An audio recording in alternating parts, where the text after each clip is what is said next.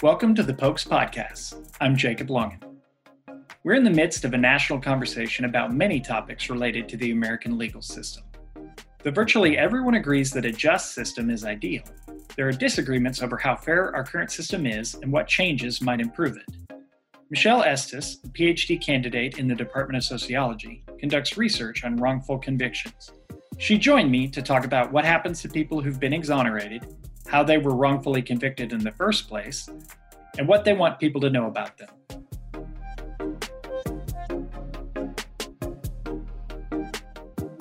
Let's talk about what you're researching for your PhD. Broadly, I'm interested in wrongful convictions, and we can talk more specifically about what that is um, here in a little bit. But more specifically, I'm interested in community reentry after someone has spent time incarcerated for a crime they didn't commit. So, as far as research goes, there's there's a lot of research that looks at what contributes to wrongful convictions and how individuals come to be wrongfully convicted. And all of that research is really important and contributed to the knowledge that we have. But there is less research that looks at community reentry experiences. So basically, I came to this project with the question of, well, what happens after they're released? We just don't really know. And so there are various aspects of community reentry, and I focus on employment.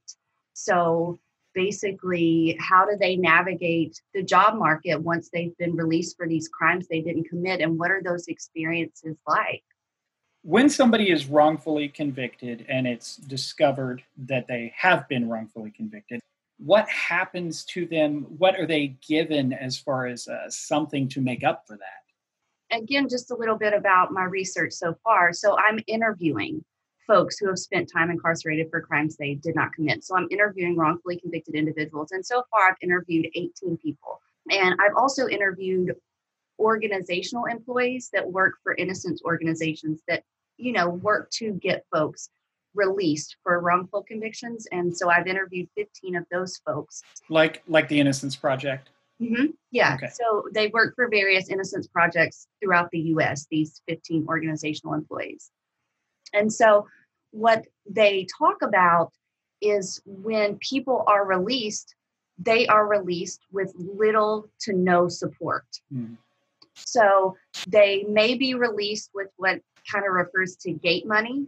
So gate money could be anywhere from $50 to $200 depending on what state you're in, but they may be released with that and that's it. But then some folks if they're they're officially exonerated, they're released with absolutely nothing, not even gate money. And what what my participants talk about further is if someone is officially exonerated, they're not eligible for various programs that are provided to, let's say, folks that are released on probation or parole. So, folks that are released on probation or parole, they may have access to, you know, substance use programs or employment programs or housing programs or things like that. But because these exonerees, the folks who have been officially exonerated, because they're not considered to be on probation or parole, they don't have access to those services. So, what folks are the folks I've interviewed talk about is honestly, these folks are in a tougher, more difficult, challenging spot than people that actually committed crimes and have been released on probation or parole. Wow. That's that's amazing. So you've been convicted of a crime you didn't commit and then you are released and it's like, well, okay, you're free and that's it right? You've lost however much time. You probably have uh, people are going to suspect you, I assume, and you just get nothing. Mm-hmm. Wow. Well, and beyond that, because they're in such a unique position, and there's typically, you know, someone working on their case, they may not know that their release is coming. Mm. So, what that means is oftentimes they have a very quick release. So, like their cases may be overturned very quickly and they're released the next day, which is it's important, right? Because we don't want them there any longer mm-hmm. than they've already spent there for a crime they didn't commit. But what that also means is they have not participated in what like community reentry programs while incarcerated, which other folks get the opportunity to participate in, which again prepares them for release. So basically, what folks talk about is they could be incarcerated one day and released the next. And it's just this huge, like, it's great that they're out, but then also it's kind of like, well, what do I do? I have to try and get in contact with my friends and family if I still have friends and family, yeah. right? Because they may have lost touch, friends and family may have died while they have been incarcerated for these crimes. So it's just this really quick, like, what do I do kind of thing. And so I say all that because we don't provide them with any services pre release, but then we also don't provide any services post release. I didn't even know what to say. I mean, that's just, it's worse than I thought, mm-hmm. right? Like the fact that you were wrongfully imprisoned is probably the worst of it, but it's not the end of it. That's mm-hmm. amazing. So when they are released, what usually leads to that? And I'm thinking of DNA evidence. Is that the most common? That is the most common way that folks come to be released and then more likely to be officially exonerated. But there are other, there's a variety of things that could lead to a release. The judge overturns the conviction based on evidence. There's all of these other pieces besides DNA might fall into place they find out that the prosecutor lied or hid evidence or things like that, or the person who actually committed the crime might come forward and confess. That's happened in some cases as well. So while DNA is the most common, we do have some other ways that folks come to be released. Do we have any idea how often it is that people are wrongfully convicted? It's tricky because the numbers that we have are, and the literature refers to it as like a dark number because mm. they're large estimations. So I, I pulled some numbers. Approximately 1% of felony convictions are the result of a wrongful conviction. So that results in an estimated 10 to 20,000 individuals currently incarcerated for a crime they did not commit. Now, other estimates suggest that as much as 6% of the total incarcerated population is innocent. So that's as many as 140,000 individuals. Mm. So, again, these are broad estimations because we can only count those that are known, and it's likely that more have occurred. And so we don't have concrete numbers. We can only use the science that we have so far to make an estimation. Now, I do want to say that we have concrete statistics on exonerations. Mm. And we've been using that term, and just to provide a definition, um, exoneration refers to a person being cleared of charges due to the discovery of new evidence that indicates innocence. Now, in the United States, and these numbers are updated on a fairly regular basis. And so I updated my numbers last week so that I could provide you with the most accurate numbers on exonerations. So in the United States, there have been a reported 2,674 exonerations, which have resulted in more than 23,950 years lost among wrongfully convicted individuals or wrongfully incarcerated individuals. We've also seen a total of 172 individuals that have been exonerated from death row. So those are the concrete numbers that we have related to wrongful convictions and exonerations. And you mentioned death row. My understanding is there are cases where people have been executed and we've later learned that they were not guilty. Is that is that true? Do we have definitive proof of that? I know that there have been there have been some cases where one of the innocence projects or innocence organization has been working on cases and people have been up for execution and they have been executed. And they have a very good argument and they have a lot of evidence to indicate that this person was innocent and then they they were executed. And then if you think just like historically what we know now that maybe what we didn't know as far as science and DNA and things like that, it is very likely that yes, more than one individual has been innocent and then executed. Mm. And you mentioned a minute ago how people are exonerated. How does it happen that people are wrongfully convicted? Because assuming the best of the prosecutors and the jury and all of that, it seems like that would be difficult for it to happen. But these are humans, they're not perfect. There are a variety of things that can contribute to wrongful convictions. So you've got sometimes police get tunnel vision. So they're working on a particular case and they've got, you know, pressure from the community and their higher ups and things like that. And so they focus in on one individual and they get like tunnel vision, right? We also see that sometimes eyewitnesses they make mistakes. If you are witnessing a potentially dramatic or traumatic event, you may not recall it in the way that it actually happened. And so we see mistaken eyewitness identification. We see prosecutors, prosecutorial misconduct, right? So sometimes they do lie. Sometimes they do make mistakes. They hide evidence, different things like that. There are forensic errors as well. So you have maybe a forensic scientist that comes in and presents some type of evidence um, and makes these really large claims, which they're over claims. They they say that oh we're 99% matched or whatever when that's not really the case. And then some folks have argued again like the structure of the criminal justice system or their criminal legal system, I'm sorry. So many people are being funneled in that they have to be moved at an appropriate speed or it'll stop and clog up. So sometimes we see that it's it's more about just trying to push people through quickly and that's problematic. And we see that you know oftentimes different actors in the criminal legal system their job depends on convictions. And so they work to get convictions even and, and the cost is that sometimes those are wrongful convictions. We also see things like the race of the individual in the in the case. We also see their mental health mental capacity, who were the victims, different things like that we see also can impact wrongful convictions. Another factor I understand is false confessions, which mm-hmm.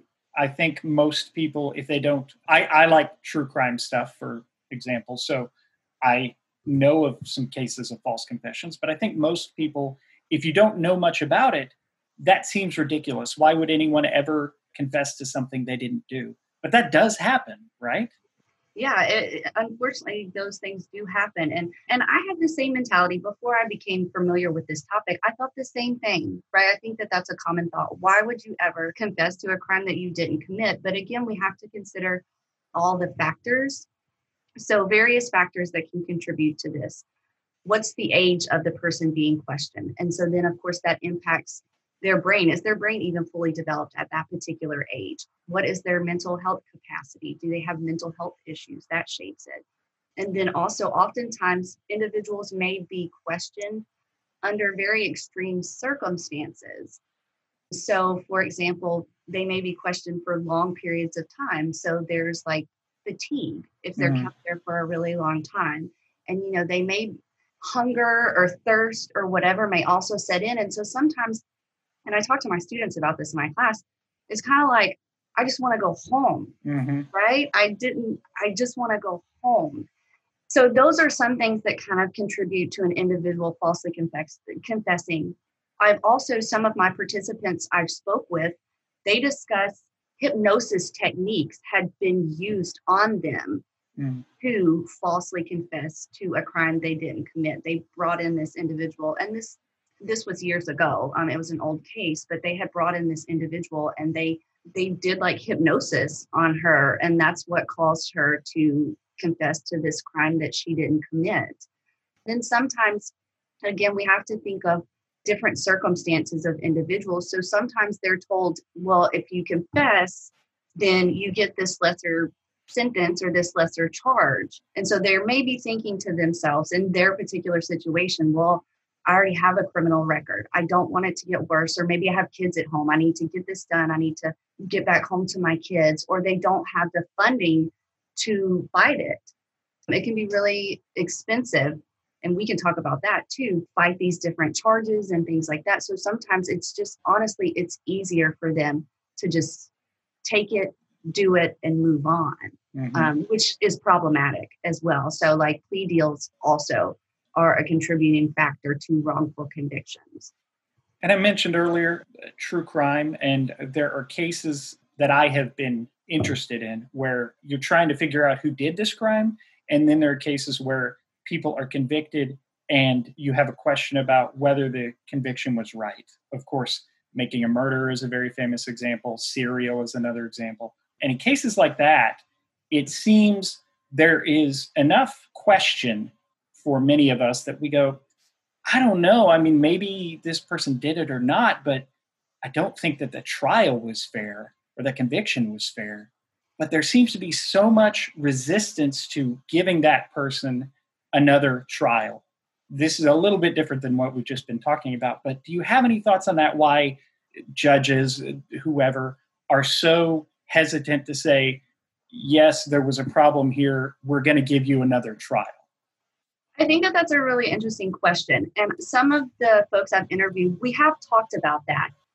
Most times, when an individual is officially exonerated, so again, they have that evidence that indicates innocence, they rarely, if ever, receive any type of acknowledgement from the criminal legal system. So they don't receive an apology. And a lot of them talk about that is that it's not going to right all the wrongs, but it would help for people to acknowledge that they made mistakes. But they rarely, if ever, receive apologies from prosecutors or judges or law enforcement in the case or whatever. And so I ask them sometimes when they talk about that, I'm like, well, why do you think that is? Why do you think there's so much resistance on opening up cases and looking at cases? And what they talk about is that it's hard for people to admit that they're wrong. They don't want to admit that they made mistakes. They don't want to admit that they were at fault. Also, with the criminal legal system, if those individuals that were involved in that wrongful conviction, those legal actors, admitted fault, they could be held accountable and liable as far as like compensation goes. So there's a lot of money wrapped up in that as well. And so you have those actors that are hesitant to admit fault because then they might get in trouble, whether it be legally, whether it be financially. And so not only do they want to not admit that they made mistakes and that they were at fault, but they also don't want to be held accountable in those aspects either. And we're talking about problems in the system here. First of all, I'm curious whether you think we have a good criminal justice system overall, and do you see ways to fix it? So the the criminal legal system is definitely not it, it has flaws in it. Just if we talk about in terms of wrongful convictions, they have very negative societal impact. Mm-hmm. So we see that they waste resources. It wastes people's time, it wastes people's money. We see that the person who actually committed the crime is free to commit additional crimes, mm-hmm. and research indicates that they often do go on to commit other crimes. We also see that survivors of crime are negatively impacted because they may have to come in over and over and retell their story, which can be traumatic. It impacts families and communities by removing this person. In most of my interviews, these were very productive members in their communities and in society overall. But it's also important to know that wrongful convictions they they undermine and violate the basic tenets of our criminal legal system, you know, as being fair, balanced, and only convicting and incarcerating individuals, guilty individuals. And so I definitely think that there are ways to improve the criminal legal system overall. And one of the ways that I think that we can do that is, for one, having this conversation about wrongful convictions, because one, not everybody is aware that it happens, mm-hmm. And they don't know how often it actually occurs. And so it's important for us to talk about these things and talk about these negative impacts so that we can work toward reducing the occurrences of wrongful convictions. Mm-hmm. And I also think we currently and when I say we, I say the collective we is society. I think oftentimes we still view the criminal legal system as being flawless, mm. which I think is problematic because we, what that does is that then shapes how people operate. And so, what I mean by that is that we think that wrongful convictions don't occur. And when people do get wrongfully convicted, we say things like, well, they got off on a technicality. Yeah. Or, well, they had something to do with it. And so I think overall, society operates with this lens that while we say innocent until proven guilty, we actually view individuals through the lens of guilty until proven innocent, which is a problem because, like I said, it contributes to these wrongful convictions and then impacts these individuals once they've been released. You mentioned race a few times here. Can we talk about that and what systemic racism really is? Yeah, so that's a really good question. Easily put, systemic racism means it's built into the system. And so it's basically how the system operates. It operates based on race. So I think it's important to provide a little context of kind of how we got here. The United States has the highest incarceration rate in the world. We have over 2 million people incarcerated, mostly for nonviolent offenses and small drug crimes.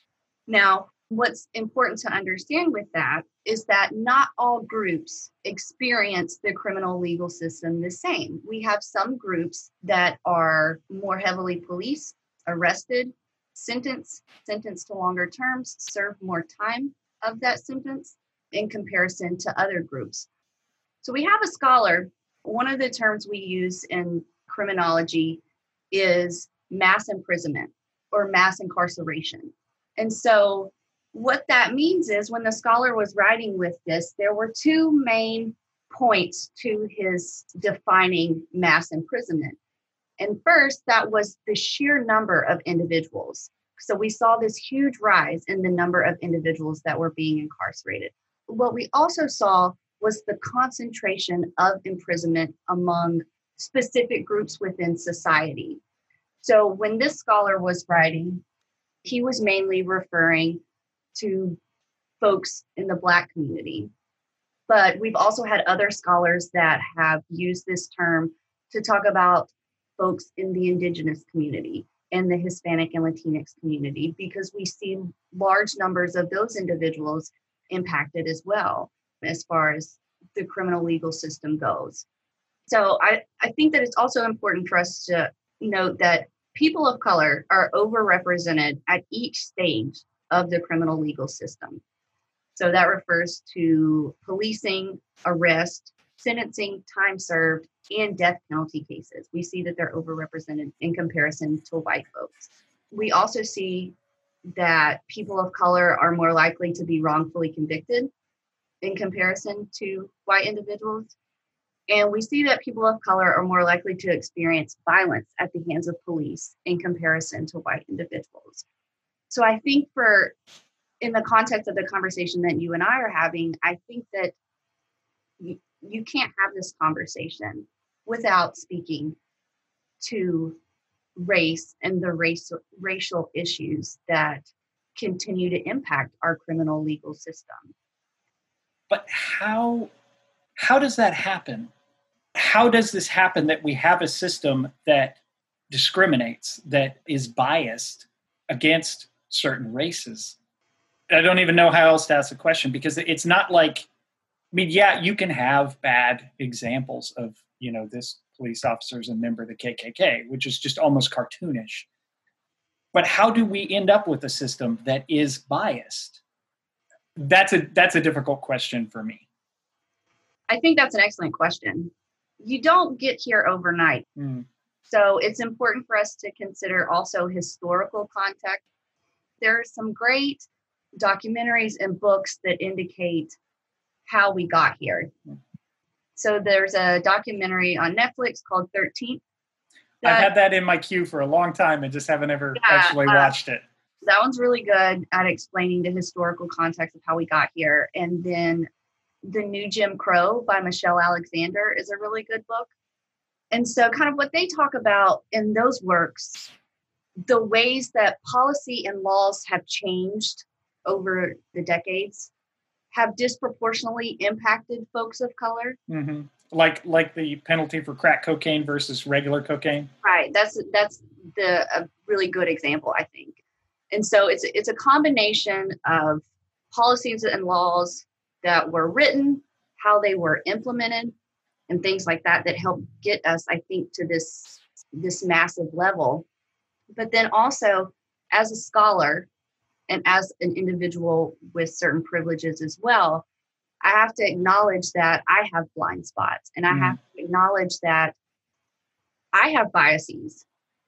They oftentimes are probably implicit biases and I'm not aware of them. And I think that that's the case for a lot of people is there mm-hmm. are these implicit biases and we have these different psychological tests and these different psychology papers that kind of talk about that, how people have in, implicit biases because as a sociologist, like we're not removed from our social environment. Mm-hmm. So you're socialized your whole life in different ways. One example that I think that's easy to understand is there have been some media studies that have looked at news stories on television mm-hmm. and they have counted the number of faces portrayed as far as like criminals and crimes committed and arrested and they find that folks with black and brown faces are put on your news media tv more often than white individuals mm-hmm. and so what that does over time that helps shape this implicit biases of okay i associate criminal with black and brown faces because that's what I'm seeing every time yeah. I turn on my TV. It's a complicated issue. And I mean, certainly I'm not an expert, but I don't know a simple solution to it. How, how do we fix all of that? We could talk about the penalties for crack cocaine, but how do we fix implicit bias within all of society? So, a lot of researchers, but I'll refer to me and my colleagues, like we, we research these really tough topics that I mean they're really big problems and there a lot of times it can feel overwhelming. So I think the first thing that as a researcher I don't want to do is be like, okay, there's it's too big. I can't yeah. And so I think that a couple of things that can contribute is one like having these conversations mm. related to these different topics that one we might not be aware of or not be familiar with, but then also creating the space to learn about these different topics and these different aspects. So I think that that's really important. I think that, you know, we could require more training and education for different folks in the criminal legal system. And then also, like, hold, hold these folks accountable. They're oftentimes these folks that are contributing members to a wrongful conviction, nothing happens. And so I think if we started ho- holding folks accountable, that would help. It'd be a start at least because they would see, like, okay, if I make a mistake, if I create this problem, like I'm going to get in trouble, like mm-hmm. most other folks do in their job, right? Right. So I think, like, when whether it be acts of violence or whether it be lying or whether it be hiding evidence or whatever, like I said, when it's found that folks have made mistakes and they have problems have occurred, we have to address them. Mm. And I think right now we could be doing a better job with that. There's a push right now that is uh, people are saying defund the police. Can you talk about what that means and why people are saying that? Because I do think a lot of people hear that and they think it means eliminate the police. And I don't believe, at least for the vast majority of people, that's not really what they're after. So, as I mentioned, the United States has the highest incarceration rate in the world. Mm-hmm. So, we spend over $180 billion each year on various aspects of the criminal legal system. And as I've indicated, you don't get to this point overnight, right? So, how did we get here? So, what we've seen is changes in policy that have made our criminal legal system more punitive. So, for example, if someone is arrested, you're more likely to be convicted, receive a longer sentence, and serve more time of that sentence than in previous decades. So overall, our I know sometimes there are conversations about the criminal legal system maybe being people should receive some type of rehabilitation. Well, that's not occurring. Our system, like I said, is very much a punitive system. And so over the last few decades, what we've seen is a steady increase in the budgets allocated for the criminal legal system, such as police departments. But what we've also seen are extreme budget cuts to other social services, such as mental health, substance use, community programs, education. So, kind of an example is that largely prisons and jails operate as mental health institutions because a lot of those again have had budget cuts and had to close down. So we have fewer and fewer mental health hospitals. And like I said, our prison and our jails are often operating as a mental health hospital, which again, that is not what it's designed for. And those individuals are not necessarily trained and equipped to be able to handle those types of individuals that need specialized care. So when we talk about this idea of defunding the police, it's largely more of a reallocation of funds to other programs. So programs such as education. Again, like we've we've seen over the past several years, education, the budgets for education have just decreased. Um, so we're not investing in education. It's just reallocating those funds to, like I said, other social services, uh, whether it be education or mental health, substance use, different community programs to strengthen communities and things like that. So, we started this conversation talking about your research and we talked about how people are wrongfully convicted and sort of some of the things that happen to them after they're released. But we didn't get much into the specifics. What are you learning about people who are wrongfully convicted? wrongfully convicted individuals spend on average 14 years incarcerated. And so for the folks that I've interviewed so far, my sample average was 15, 15 years with a range of three years to 28 years. I have a participant who spent 28 years. Seven are female, eight are male. They're between the ages of 28 and 74. There are seven white folks, seven black folks, and four Hispanic folks. I think it's important to point out that the burden of exoneration is most often borne by the individual who was wrongfully convicted.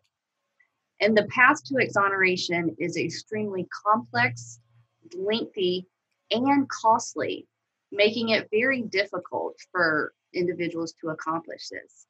Now, it's also important to point out that a criminal record is not automatically sealed or expunged when someone is officially exonerated. That may be an additional process they have to go through. But then also, you know, Google searches can reveal things years later, even if their official criminal record was sealed. So that's something that folks have to deal with upon release as well. But for my sample in particular, the majority of them had no previous criminal record or prior conviction because I think sometimes when we maybe consider this population, that might be an assumption that we have is that they had, you know, these previous encounters with law enforcement.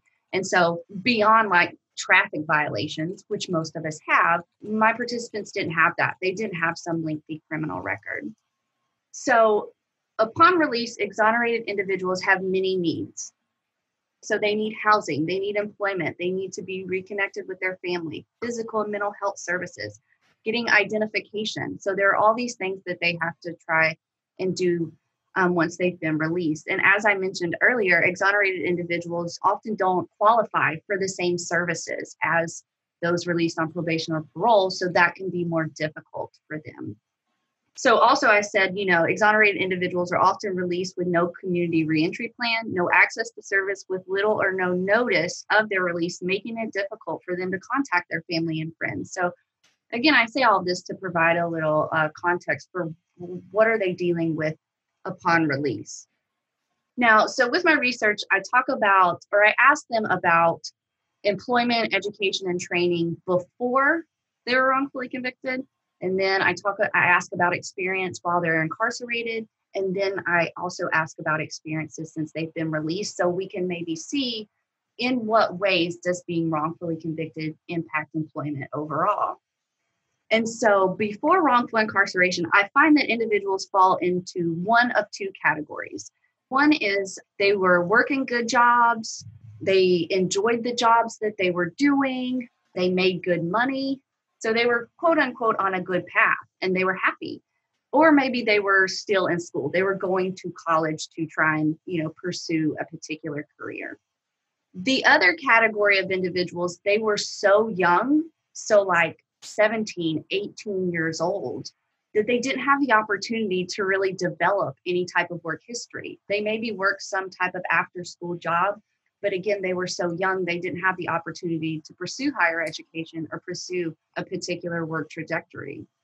So, as I mentioned, finding employment after incarceration is really important.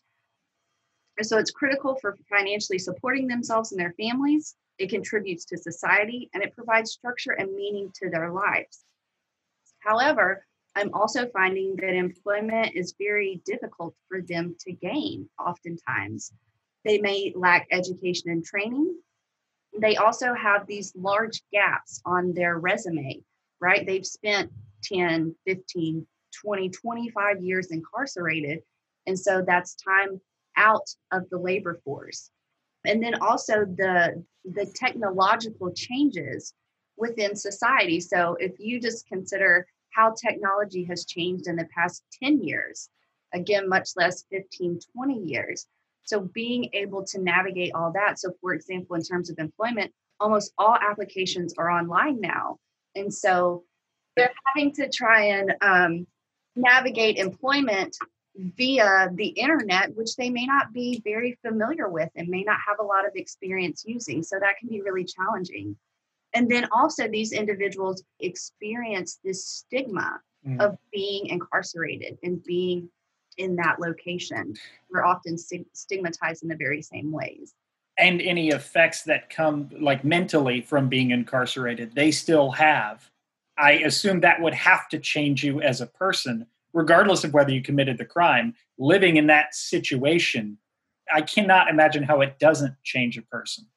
That's a really good point and gets to the next thing I was going to say is that there are all these challenges in trying to ob- obtain employment, but once employment is obtained, it can be difficult for them to maintain, mm. right? And so one of the examples I wrote down is that managing the trauma, like you said, of mm. being incarcerated is really difficult. And folks talk about having anxiety, depression, PTSD, trust issues mm. with their employers, and different things like that. And so, one of the examples that I wrote down to provide is one of my participants talks about working a job. And at this job, the janitors would come around and clean or hand out the mail or different things like that but they had all of these keys. Mm. And so the keys would jingle, right? And all of those keys were a reminder to this individual of correctional officers. So every day when he heard those keys jingling, he was triggered and he'd have to kind of like stop for a minute amongst himself and be like, okay, because mm. that was a trigger on a daily basis. Mm. Yeah, the, the things you don't even think about, the ways that this is awful for a person that most of us would never even think of because we don't live through that. Mm-hmm. That's all horrible. So I think lots of people, uh, and I assumed this in the past, that if you're wrongfully convicted, you just you sue, I guess, and the state gives you millions of dollars and you're set for life. It certainly sounds like that is not the case from what you're saying. So with that, it's first important to point out that not all states have legislation that address compensation. So in some states, that's not even a thing. People mm. can't even pursue that. Only 35 states, the federal government, and Washington, D.C. have laws that address compensation. Now, what's also important to understand about compensation is existing legislation may have requirements that make some individuals ineligible. So, for example, we talked earlier about false confessions, right? And so false confessions may not be eligible for compensation. So mm. if that is, you know, an aspect of your case, then you may be ineligible.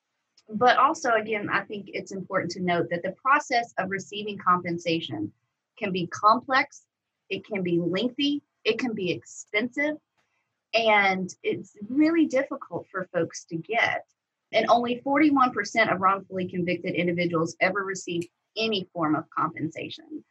But then also the amounts that they receive. There are cases where some folks have received millions of dollars, but you also have to consider where they were coming from if they spent 25 years in, on death row for a crime they didn't commit. But not everybody gets that. And receiving compensation, especially in millions and millions of dollars, isn't as common as mm. folks might think it is and you are getting to know these uh, specific people who have been wrongfully convicted. I'm sure that you're learning things about them as people. What what kind of people are they?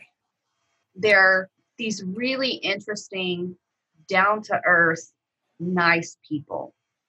They want to tell their story. They're open. They're honest. They're just really, really interesting, kind people. I think an assumption I maybe had about this population before I started working with them is they might be angry and bitter and you know mad and want revenge but i don't find that. I find that they are upset that things happen to them and they want to tell their story so that we can prevent it from happening to other people but they they want to move on with their life. They want to work they want to have families they want to contribute to society different things like that and one of the things is I asked all of my participants too. I was like, what's something you want society to know about you? And a common pattern is that they were living this American dream. Mm. And they're like, that's what I want. I just want to I want to acknowledge that this happened to me and I want to live the American dream. I want to live the American life. Some other things they kind of mentioned too are like it's important as we've talked about throughout this whole thing wrongful convictions they do occur mm-hmm. they do happen and we have to acknowledge that our legal system is not flawless and again these experiences show that they also talk about how this could happen to anybody mm-hmm. while we do have research that indicates black and brown folks are disproportionately impacted this can happen to anybody and it does. It happens to a wide range of folks. And like i said they were talking about how before this happened they were living a normal life. And then this happened and in some cases some folks talk in detail how it completely destroyed their life mm. in various various ways. But then also they want folks to know compensation is not automatic and in some cases it's non-existent. Mm like I said, they're beautiful people that had just something horrible happen to them and just the resiliency and the kindness that they continue to operate with is just amazing to me. I'd like to thank Michelle for joining me. If you'd like to reach us to respond to this episode or suggest future topics, you can email pokespodcasts at okstate.edu. Remember, there's no T in Pokes Podcasts. And with that, we'll end with our favorite question How are the arts and sciences making the world a better place? The arts and sciences make the world a better place in, I think, a variety of reasons. They provide a space for us to have really critical and important conversations about these challenging issues that we continue to face within society. And so it provides this space for us to have these conversations and learn and grow and hopefully what we try to do i think is consider solutions and how do we deal with these different problems and try and make society a better place. And i think that the arts and sciences they do that. They provide the space not only to have the conversations but to also consider what solutions might be essentially to make society more equitable